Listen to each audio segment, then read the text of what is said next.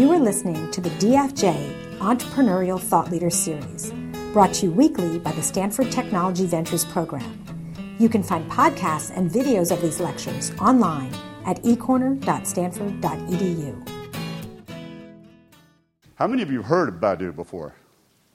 Okay, so I don't need to tell you that it's the, like the third most popular search engine in the whole world. Uh, it's got 80, over 70% uh, market share. It was started uh, almost 10 years ago by Robin and his co founder, uh, and it's extraordinary that we have a chance to have him here. Um, prior to that, he was a kind of a search engine guru in the uh, 90s by working at InfoSeek and others. And I don't know how we missed him, but he didn't go to Stanford. I wish he had. I wish he had, but he, he uh, got his first degree at Peking University, and then he got a master's of science uh, in computer science at the State University of New York uh, in Buffalo in 1994. He's a co founder, as you know, the chairman, the CEO, the grand, grand master of Baidu. So let's welcome him to Stanford.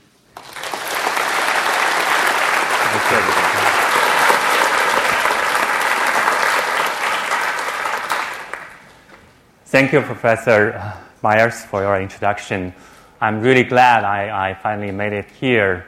Uh, I've always wanted to teach a class here at Stanford because uh, I, I, always wanted to lure uh, the top talents from the world's uh, most, uh, the finest school. So uh, finally, I'm here. Thank you for, uh, for your interest. today, I'm going to talk about opportunities in China at the age of innovation. I picked this topic because I think this is a, a, a very important topic for, for many of you uh, to, to know. Uh, right now, I think we are still uh, in the recession period, although I've heard words that recession is officially finished but uh, I feel a little bit different. Last time I was in this country was uh, May of 2008. Uh, I, I, still feel that today the economic situation is um, not better but worse than what was like in, in May of 2008. I can tell from uh, the, the, newspapers I read in my hotel room, uh, now the newspapers are, are, are thinner than, than before. I think uh, companies uh, still have uh, less money to, to advertise. Uh, why, why do I bring up this topic? Because I think everyone is probably thinking of, of what should we do? How do we deal with the recession? Or how do we deal with the difficult times, I, I think I have something to offer to you. Uh, if you look at this, uh, this chart, I guess many of you uh, follow the NASDAQ. Um, this is a chart from uh, about 99 to, to 2003. Uh, you know, Baidu was uh, founded at the beginning of 2000. And quickly, NASDAQ reached its, its high, historical high of 5,000. I, remember it was March of 2000.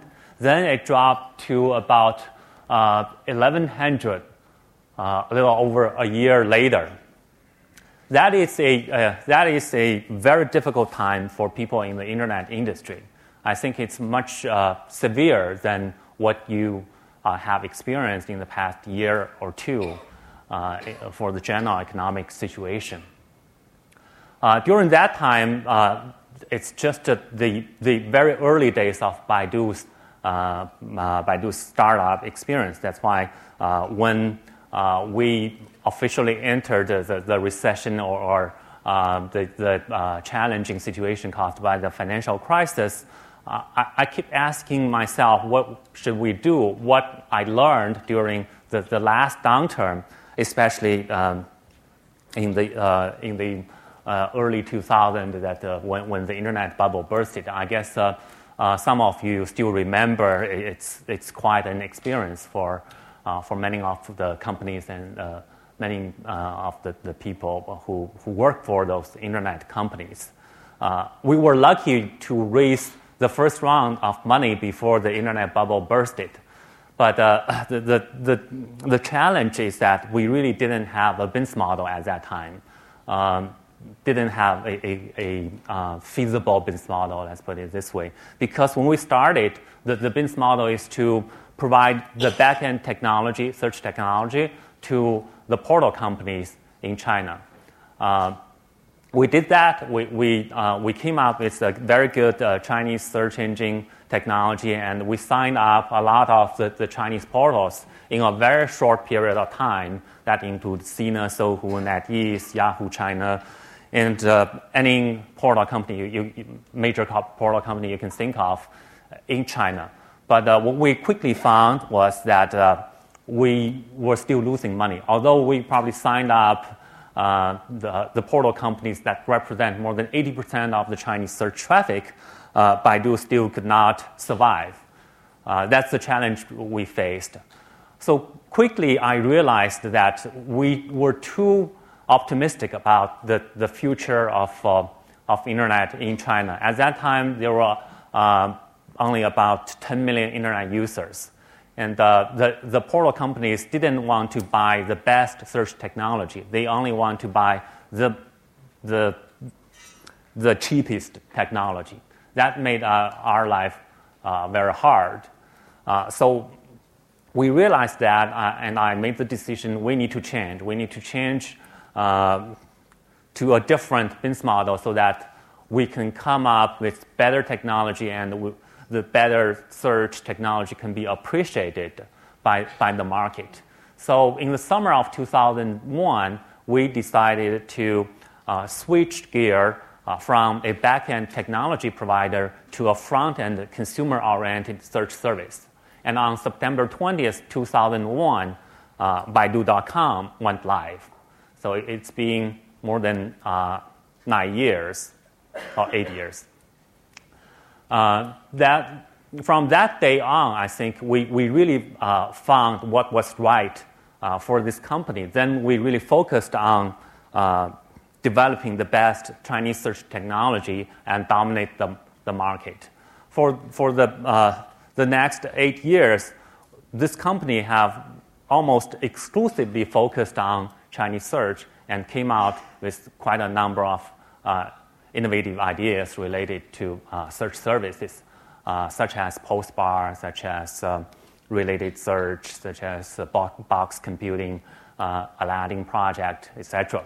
Um, in fact, uh, in the year of 2002, um, shortly after we, we launched Baidu.com, I, uh, although I, I had the title of president and CEO, I basically went back to the engineering group and functioned as a project manager for about 10 months to make sure that we had the best technology uh, in, in, Chinese search. And after that, uh, traffic took off. Uh, our brand got uh, uh, very widely accepted uh, in, in, 2003. In, in 2004, we raised our last round of VC money led by Draper Fisher Jurvetson uh, the sponsor of this class, and Google, one of our great colleagues. Uh, then a year later, you know, 2005, uh, the company went public. Uh, the IPO price was 27, and uh, it closed on the first day at 122. It, it was great results for many of the, the, the Baidu employees and for all of the Baidu investors. It was uh, a, a, very miserable thing for me because when I decided to take the company public, I was only prepared to deliver financial results that, that match the price of 27 or maybe a little higher, 30, 40. But I was really shocked to see that the, the price went to 122 on the first day. So that means I need to deliver real results that matches a, an expectation much, much higher than uh, what I had prepared to do. But in any case, I thought I, I, I, had no choice, so I put my head down and focused on operation, focused on technology, focused on user experience. And uh, I, I, delivered.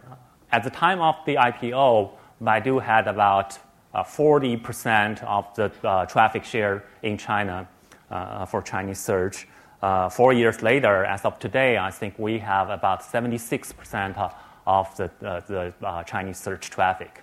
In fact, I think Baidu answers more uh, queries in China today than Google does in the US because uh, you know, China is the largest uh, internet economy by, uh, by population. Uh, at the end of last June, we had 336 million internet users. That's larger than the total US population. And uh, so US will never be able to catch up. and uh, you know, we have a very dominant uh, uh, traffic share over there. So uh, it, it's really a very good spot to be in. So in retrospect, um, I think the way to deal with crisis, deal with challenge, deal with difficult time is, uh, is like this. First, you need to be realistic. You, you need to take a, a, a pragmatic approach because in the beginning we saw the, the portal companies will feed us. It, they, they will pay us enough amount of money, but uh, that's not the reality. When they, the difficult time comes, they will try to survive by themselves. They will try to control costs. You have to be on your own. And then we uh, figured that what we're really good at was Chinese search. We, we decided to come up with a better uh, search service, better product, better uh, user experience. We, we started to innovate, come up with, with uh, all kinds of features that attract the Chinese um, internet users. So the, the second step is you really need to innovating and evolving. When I talk about uh, I give up the, the CEO job and uh, function as a, uh, as a project manager, we actually named that project as Project Blitzen. We, we wanted to quickly catch up and surpass every, everyone in terms of uh, uh, search quality uh, for, for Chinese users.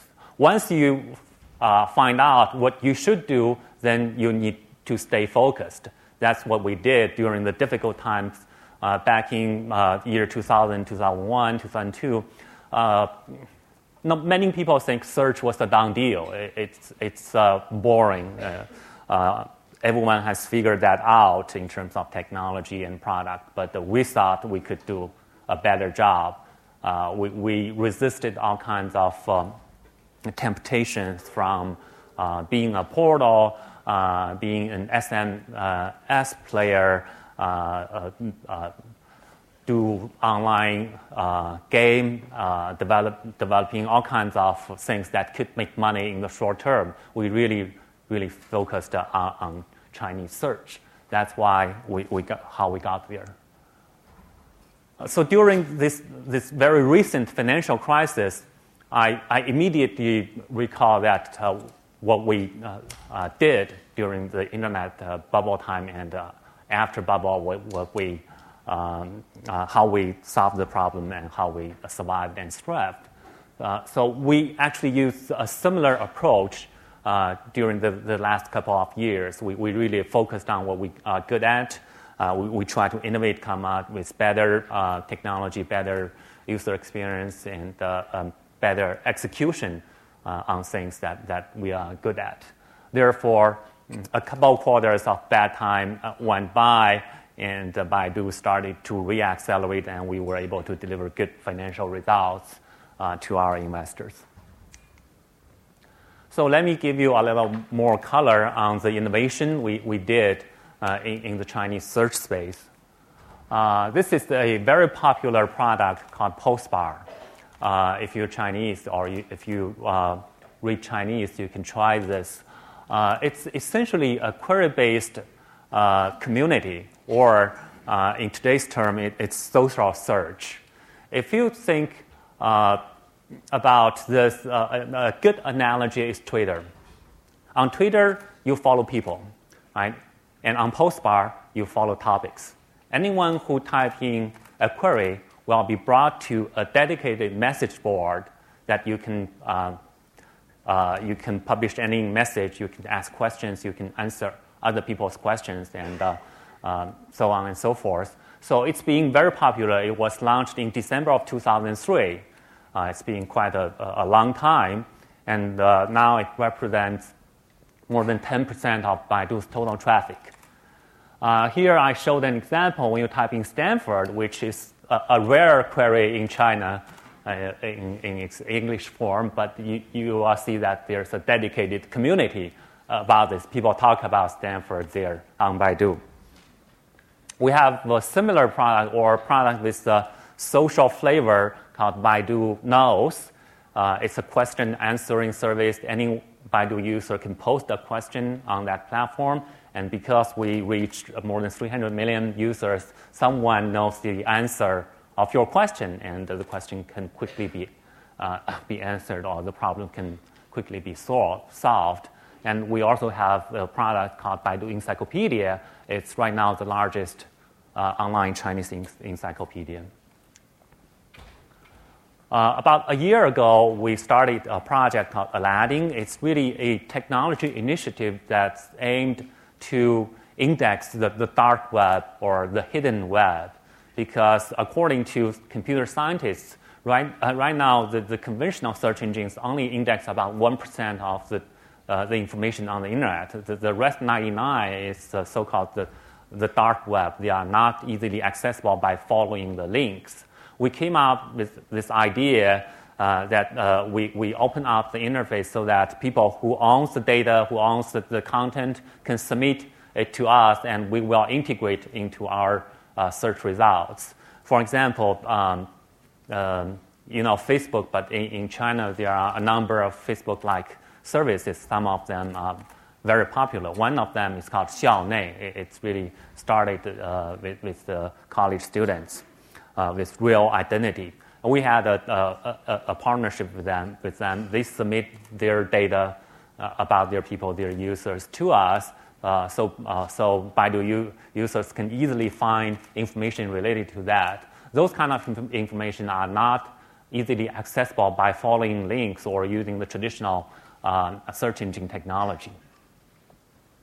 There are lots of lots of uh, uh, applications or, or, data sources uh, that's being integrated into this platform. So Baidu will be able to find more and more information than anyone else.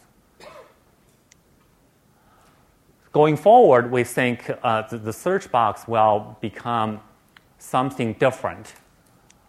We call it box computing. It's, uh, it's our vision for the future of, of computing. Why? this is a search box that, that every Chinese is familiar with. But uh, when you look at people's needs, people are, are typing in all kinds of queries in, in this box. Uh, for example, a great MP3, where can I find a girlfriend in Beijing? How do I fix my hacked PC? What time is it?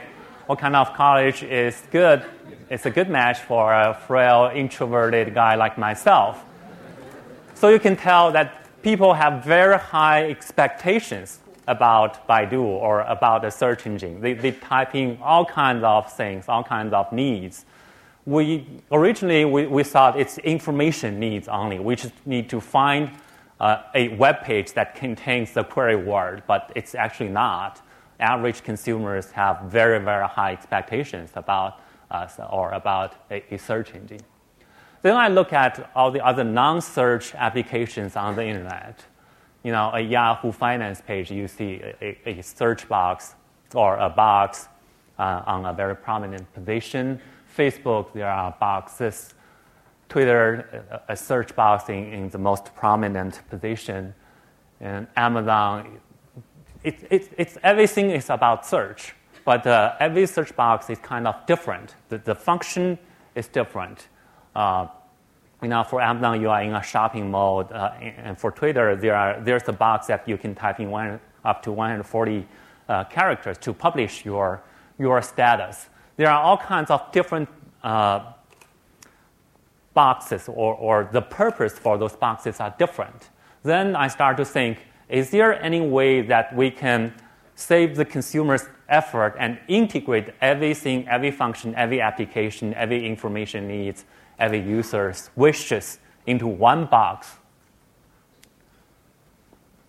Uh, this is also the, the, the, the classification of uh, users' needs in our search box. It could be information oriented, it could be a dialogue, it could be you know, some kind of uh, tools request function or, or dictionary or, or, computing request. If we, we integrate all this kind of requests all this kind of um, consumer needs into one box, that should be a magic box. That, that is called box computing.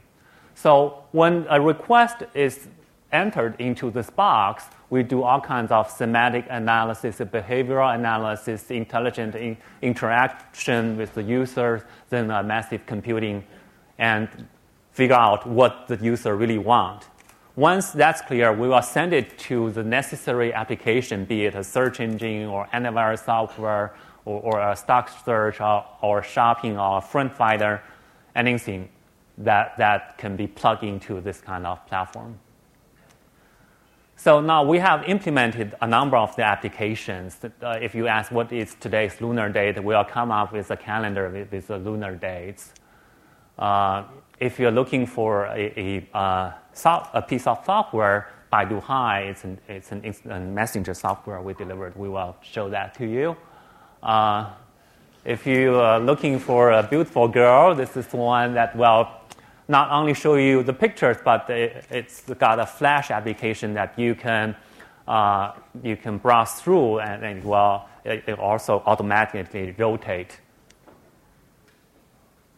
Train schedule, you will be prompted by by the, the, the newer boxes from uh, where to where we understand this kind of uh, user intent then there's a lot of computation going on to figure out what's the right answer.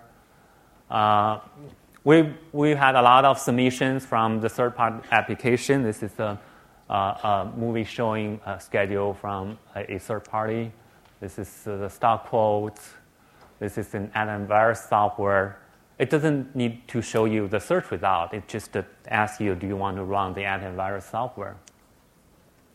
So when you, when you group all kinds of information into one box, you can find that box computing efficiently connects enormous user requests with the application providers. So in the future, when you power on a terminal, a laptop, a, a PC, a netbook, or a, a cell phone, immediately, instantly, you see a box. You don't wait two minutes for Windows to boot up. You, you don't need to launch a browser and type in a, a URL address. You will only see this and immediately see this. Whatever you want to do, check your email, publish tweets, or shopping, or whatever, it can be solved by this one box. So everyone of you know it takes time to learn how to use Windows. It takes time to learn how to use Mac. But uh, nobody needs to teach you how to use the search. It's it's so easy, it's so instant. That's why I think the future should be like this. Now, finally, a few words about China. I think there are currently lots of opportunities in China. It's a large, growing uh, market. So I think uh, the, econom- uh, uh the, the, the, the, economics uh, already predict that the, Chinese economy will grow at 8% or, or better um, for this year, which is probably the most challenging year uh, in, in, the recent history uh, for the world economy. And we have, uh, like I mentioned, a lot of uh, internet users, 338 million um, by last June. Uh, there are about double that amount of uh, mobile phone users in China and still growing very, very quickly because of the growing demand and, and, and, booming tech industry funded by Silicon Valley VCs, there are lots of things you, you, can, you can do in, in terms of technology. And now engineers in, in Silicon Valley almost all have a dream to use the technology uh, to change the world. I think uh, China would be a very good uh, uh test bed for that. Another very uh, unique thing for China is that uh, for this chart at the bottom, you can tell that there are more than uh, 700,000 engineering graduates each year. Engineering meaning uh, computer science related engineering. So the, the, talent pool there is huge, but uh, many of them are not so experienced. When I started this company back almost uh, nine, ten years ago, uh, I, I, started to recruit uh, talents, recruit engineers, and I wrote in the dis- job description that requires five plus years of uh, related experience. Then I found that I couldn't find anyone in China because nobody uh, at that time really focused on technology. Multinational companies usually hire engineering students to do pre-sales, to do technical support. There's little research, little development, little innovation at that time. So we were forced to train the, the, the students, to train the engineers to become more experienced in, uh, in developing innovative uh, products. But uh, that's where the opportunities are. You know, if you are experienced, if you have seen better ways of managing engineering team, this is a, a very good uh, uh, space you, you can be in. You can you can really manage a lot of people. There are a lot of people that can do work, and if you have a more efficient way to manage a large crowd of engineers, you can be very competitive in the technology world.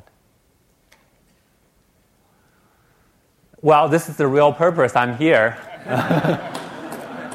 Baidu welcomes talents like you.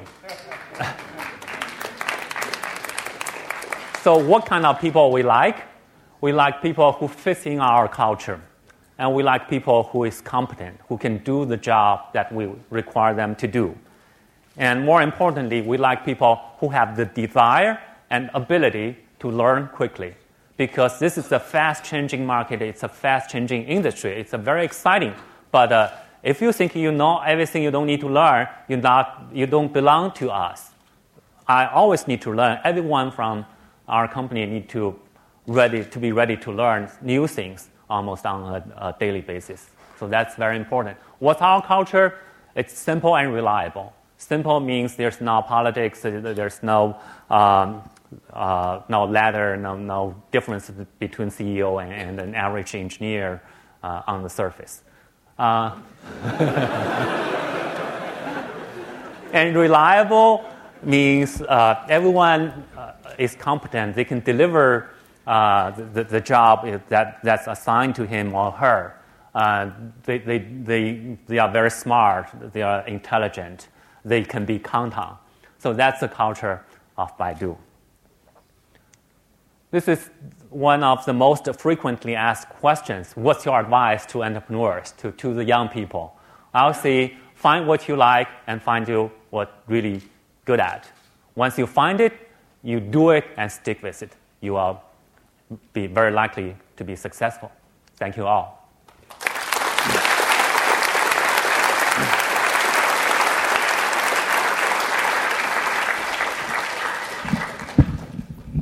Thank you, Robin. Um, I'm uh, Steve Blank, and uh, I'm teaching MS&E 278. How many 278 students are uh, here? Raise your hand.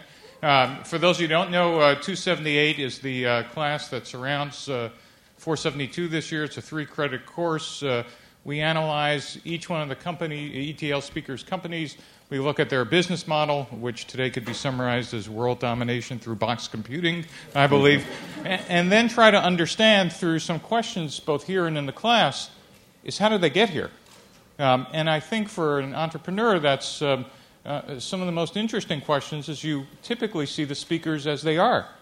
But what's really interesting is the journey that got them here. So we've asked our class um, and in fact, uh, for those of you in the audience, you should know that the 278 students get the first three questions of every ETL uh, lecture. And I'm going to ask Robin uh, the first three, which is the uh, best of uh, my students' questions. So, Robin, question one is think back to the first few years of Baidu. What were the three strategy decisions, or, or pick any number, that you now recognize in hindsight were both pivot points or inflection points that um, really changed the trajectory of the company? Uh, sure, that's a very uh, good question. It's very critical for any startup, I think. Uh, when I reflect on the first couple of years uh, of Baidu's operation, uh, I think uh, there are three things that that's that's very critical. First is, uh, as you know, we started at the height of internet bubble. When we uh, uh, brought 1.2 million US dollar back to China, it was like peanuts compared to a lot of other uh, internet startups eh, uh, in China. And uh, our engineers constantly hear from other friends working for other internet companies in Beijing. They live in the, the most flashiest office spaces in Beijing, and uh, their salary is raised three times a year. But our engineers uh, work in a, a three star hotel uh, uh, not very flashy, not, not uh, on the spotlight. And uh, I only promised them to raise their salaries twice a year. so they, they, they thought, oh, why, if, if the company is so great, if we have such a bright future, why you don't do a better job for your employees as, than, than the other internet companies? it was a, a, tough call for me. I, I, really thought as, a, as an entrepreneur, as, as a startup, you don't really need, you, you, you really cannot spend money like hell and without thinking about tomorrow. So uh, uh, the, the, first critical decision I made is that when I raised the money, 1.2 million, uh, I told uh, our investors that money would last for about six months. But when I actually start to spend the money, I told my people, we need to spend this over the next 12 months. We cannot just run off out of money uh, six months later. What happens was, six months later, internet bubble bursted. It was much, much harder to raise money. But uh, I, I, was not worried because I still have more than half of the, the cash in, in my bank account. So I started to talk to, to the uh, VCs and, and, asking for 10 million at a very, very difficult time during internet history. Uh, many of the VCs passed on that opportunity. They thought we were too expensive. We only had uh, about 20 people at that time. Uh, so if you divide by, by uh, 10 million, that's, that's a lot of uh, money for, for each employee, especially some, many of them haven't really graduated from college. Uh, it, it, it's quite really an uh, achievement uh, for them. So I think the, uh, the first critical decision, decision I made is don't spend money as you promised to, to your investors. the second critical decision is uh, uh, during the summer of 2001. Um, internet industry was in a very difficult time at that uh, at that period, and we gradually realized that uh, uh, this company cannot really survive if we stick with the back-end technology provider thing. So uh, I made the decision to switch gear uh, and become a consumer-oriented uh, search site. the risk for that is you basically um, compete, start to compete with every single one of your customers. They pay you money we, we uh, had a lot of uh, very famous, very prominent uh, customers. But all of a sudden, we started to compete with every one of them. It's quite risky. We had a lot of arguments within the management, within the board, and among the investors. And I finally decided that's the way to go. Because if we don't do that, a year from now, I don't see the company doubles in, revenue, and I don't really see the future of this company. So we, we made that decision and, and moved on. Um, it, this decision is also hard to make because when you are a back-end technology provider, it's like selling a piece of commodity. You just need to be as good as everyone else on the market. When you become, when you decide to become a front-end, uh, consumer-oriented service, you really need to be better than your competition not just a little bit better, but significantly better than your competition because you are a latecomer. There are already a number of Chinese search services on the market. And in order to stand out, you really need to come up with a, a much better uh, technology, much better product, and much better uh, user experiences. So that's the risk I took, but uh, I, am really glad I took that risk. Now, um, Baidu has become a, one of the best known Chinese brands in the world because of that decision. The, the third decision I made, uh, I actually also mentioned that, was uh, Project Blitzen. At, uh, shortly after we uh, decided to become a consumer brand, I realized that our technology was not as good. So I, I went back to engineering and told them, okay, guys, we need to work harder. And uh, I'm no longer CEO. Don't, don't consider me as CEO. Consider me as your project manager. Uh, you guys are engineers. You are used to come to the, the office 10 a.m. in the morning. No, today, uh, starting from today, you need to come 9 a.m. in the morning and have a meeting with me. And I'm holding meetings twice a day with, with the engineers and uh, pushing them to, to, to move faster and come out with better quality uh, search services. I did that for about 10 months of period, and that resulted in a better or the best Chinese search um, technology. So I think that's the three very critical decisions I made during the early days of Baidu. Thank you, Robin. Uh, uh, in the uh, taking a look at time, I'll just ask one more for the class, and then we'll open it up uh, to the rest of the audience. But what is it about Baidu and the Chinese search market that's allowed Baidu to become much more successful than Google and Yahoo in China? Specifically, what is it that American companies back both then and now still don't understand about China that you think uh, you do and, and they don't? uh, I think there are lots of misconceptions about this question. Uh, there are very successful American companies in China, Intel, Cisco, uh, you know, Microsoft. They, they have been in China for a very long time. They figured out how to uh, do business in China, and they have been quite successful. But internet companies are a little bit different. There are uh, three reasons for that. First is that um, during the, the 90s, I think the Chinese IT market was very, very small. Uh, nobody paid attention to that. But uh, during the past decade, I think with the internet uh, uh coming uh, to China, that the, the, market gets larger and larger, the Chinese econ- economy gets larger and larger, the opportunity, the, the potential for that market has become very meaningful to a lot of people. Therefore, uh, it's, it's a fast growing market. It, it's, it's growing very, very quickly, much faster than the world average. For example, when I returned to China, I remember we had less than 10 million internet users, and today we have more than 338 million internet users. Uh, so during the past 10 years, the market actually changed very quickly, very dramatically. American companies did not realize that in the early days. They thought, okay, the amount of online information grows about 50% per year. I'll grow my index by 50% per year. But in fact, if you pay attention to China, the amount of Chinese information online triples every year. And we triple our index every year. So that gives our users or the Chinese internet users an impression that if you cannot find anything on the other search engines, you may be able to find it on Baidu. If you cannot find it on Baidu, you cannot find it anywhere else. Uh, so that, that's just one example of showing how quickly the, the market is. If you are not close to that market, you will miss a lot of opportunities.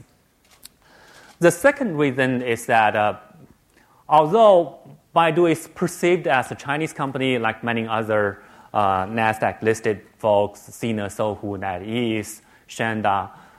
But uh, they are almost 100% funded by US VCs. Many of them uh, are Silicon Valley based. These people, this kind of money actually helped uh, a lot in the development of internet uh, market in China. And uh, as many of you know, Chinese people are very entrepreneurial. They really want to make a difference. They, they, they are hardworking. Once uh, they are married with, uh, with VC money, you know, it's very competitive. So the internet space in China has become very, very competitive. This is different from many other sectors. In the traditional sectors, you, uh, American companies are basically competing with state-owned enterprises. They move very slowly. They, they don't have the right incentive structure. But in internet, it's very different. It, it's like everyone knows everyone, and uh, uh, they all have the right incentive structure to become successful. The third reason is that internet companies, be it American or otherwise, are generally very young. Young companies usually do not plan very, for the very long term. Sometimes they are not patient enough. They tried, they lost a lot of money. A couple years later, five years later, they said, okay, I give up. I have enough challenges in my domestic market. I don't want to deal with this uh, thing. So that, that happened to a number of internet com- American internet companies. Uh, I think that's the three uh, most uh, important reasons for uh, what happened in the internet space in China. Thank you, Robin. Uh, for uh, those of you in the room, I could almost bet there's somebody here who else would like to ask Robin a question. and if you would, there are two microphones here. So why don't we form lines? Um, just stand up. Why don't we start right over here, and then we'll ping back and forth. So uh, line up behind that mic and this mic. First, first come, first serve. Okay. Uh, ready? Uh, Robin, uh, given the rate of Chinese enterprises investment in the U.S., does Baidu have any plan to expand in the U.S., such as a research center in the Silicon Valley or even an M&A situation? All right. Sure. Uh, you know, we, uh, for the past uh, almost 10 years, we almost exclusively focused on Chinese search space. Uh, only a couple of years ago, we decided to expand outside of China and launched a Japanese search service uh, in the early part of 2008. Uh, our approach is to do each market one by one and design product according to the specific needs of that market right now we are not ready to get into the, the US uh, or English search market, but uh, we understand uh, uh, Silicon Valley is a center of innovation, and we would be very open to, um, to look at uh, the startup companies or new technologies. But I'm not a believer of uh, having a separate research team at a remote location. I think the efficiency does not justify the, the cost. Thank you Let's take this side and then uh, over there. Robin, thanks. Beyond the engineering and, and the products that you've described here, you've clearly uh, captured the imagination of, your, of the Chinese market. And I think part of that story, my understanding is part of that story is that you very aggressively marketed yourself. And, and interestingly, uh, a lot of that marketing has been Baidu versus some of these American companies. And it's very clever. It's very interesting. I'd like you to tell a little bit about how that strategy came about and, yeah. and, and how that came together for you. Yeah, okay. It's yet another misconception. uh, you know, uh, for those of you who are familiar with inter, uh, internet search space, you understand that traffic is gold. It's very, very expensive to, to acquire companies like Google, Microsoft, they spend lots and lots of money to buy traffic from partners, from syndication partners and uh, distribution partners. Therefore, it's no brainer for them or for us to think about why don't we spend 100 million uh, to market us so that we can have more traffic? The correct answer is it doesn't work. No matter how much money you spend, you just cannot really economically meaningfully to add traffic to, to your site. But uh, we are a consumer oriented company, and we need to establish our brand, establish a, a, perception about our brand. In the early days, I was very afraid of associating Baidu with Chinese made product because, in most people's mind, made in China means low quality cheap in price. And I didn't want to be associated with that. But right before the company went public, we faced a difficult uh, question. How do we tell the American investors that Baidu does a better job? We, we, we thought and thought, then we came out with the idea okay, it's easy to convince them Baidu understand Chinese better.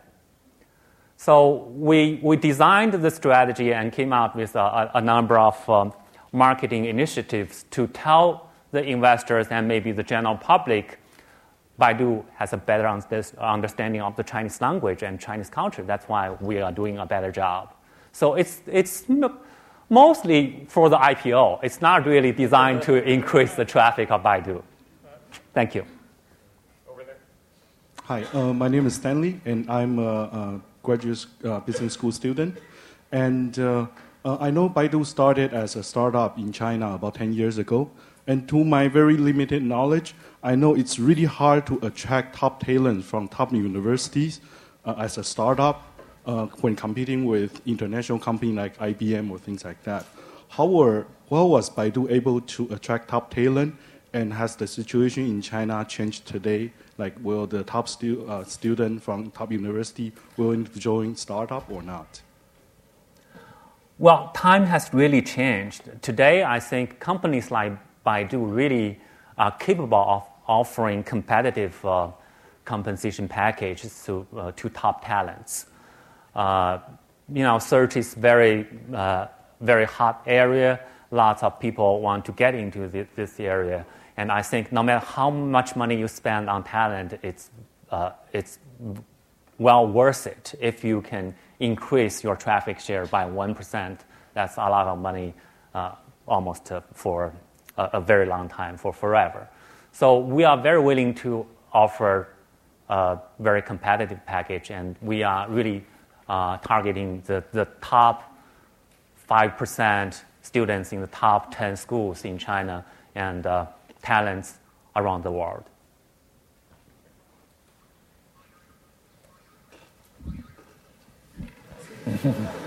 hi, hi, Robin. so, um, given that obviously the American market and the Chinese market are very different, what do you think's one kind of key point or advice that a Chinese company like yourself could give to an American, you know, rising company, or you know, and vice versa? I guess what could an American company give an advice to China that you know they wouldn't be able to take from their experiences in their own market? Mm-hmm. I think my my advice to the American companies is that you really need to be there. You, you really need to have a presence first in order to understand what's going on there. I, I hear this a lot. Many of the, the, uh, the uh, Chinese heads of multinational companies, their main job is to communicate with the headquarters what happened, uh, what, what should we do about this market. Uh, there are lots of differences, as you mentioned, so you really need to let the headquarters understand what's going on there. I think that would be my advice to, to American companies with an interest in going to China or who are already in China. For American companies, I think uh, it, it's about innovation. It's about uh, you know systematic approach of doing business. This kind of things um, Chinese need to learn. All right.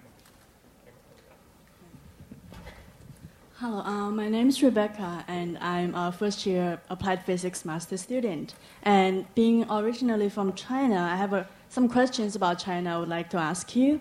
So, um, as we may know, uh, China has different policies on many things, especially the internet. So, I wonder how does those policies uh, help or to, like have a hindrance on your companies, and how would you suggest other companies to overcome them? You know, uh, internet is new. It, it's not only new to China; it's also new to the world. Uh, so every day you would encounter new problems, and uh, uh, the, the legal system really lags. In a lot of cases, something happened, and there's no law governing uh, the, the behavior of, of, of those new things. Uh, being in the internet long enough, I, have seen many examples like that. But uh, as an entrepreneur, I'm not really afraid of anything new, anything that's changing, anything uncertain. We, we are just used to that. So anything happens, we'll just try to figure out what happened and figure out a, a solution to that. In this sense, I think China is not different from many other markets. You just need to be close to that market. You need to understand the, the market environment. You need to understand the regulatory environment. You need to keep a good dialogue, good communication with your users, with your customers, with the government officials, with all the stakeholders. Thank you. We'll take one more question. Hi.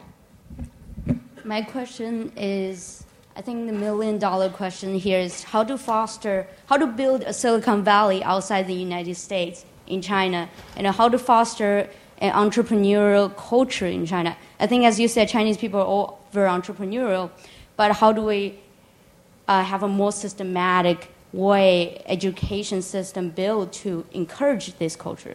So, what has Baidu done to foster this culture? It's not a million dollar question.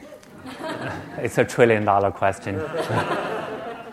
I think many of the Chinese are very eager to find out what it takes to form a Silicon Valley in, in China, especially for the government officials. During the past 30 years, China maintained a very high growth rate in terms of GDP. It has become a very large economy uh, in the world.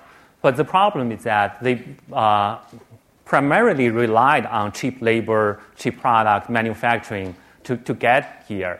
I think a lot of people, especially the Chinese leaders, the decision makers, realized that that's not going to last very long. We need to innovate. We, we need to have more value added things uh, in, in the, the Chinese economy or in the GDP composition. That's why many of them are thinking really very hard of how to uh, foster entrepreneurship, how to uh, encourage innovation.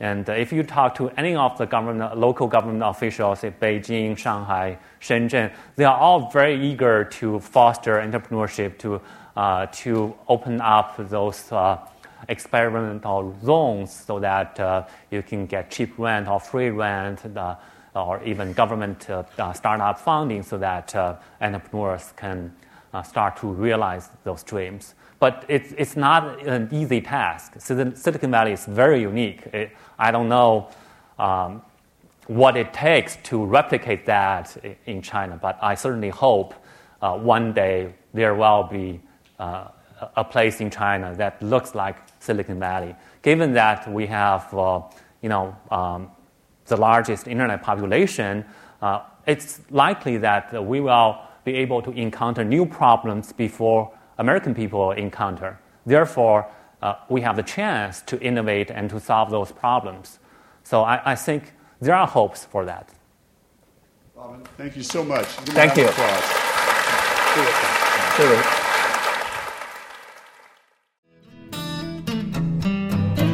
You have been listening to the Draper Fisher Jurvetson Entrepreneurial Thought Leader Series, brought to you weekly by the Stanford Technology Ventures Program.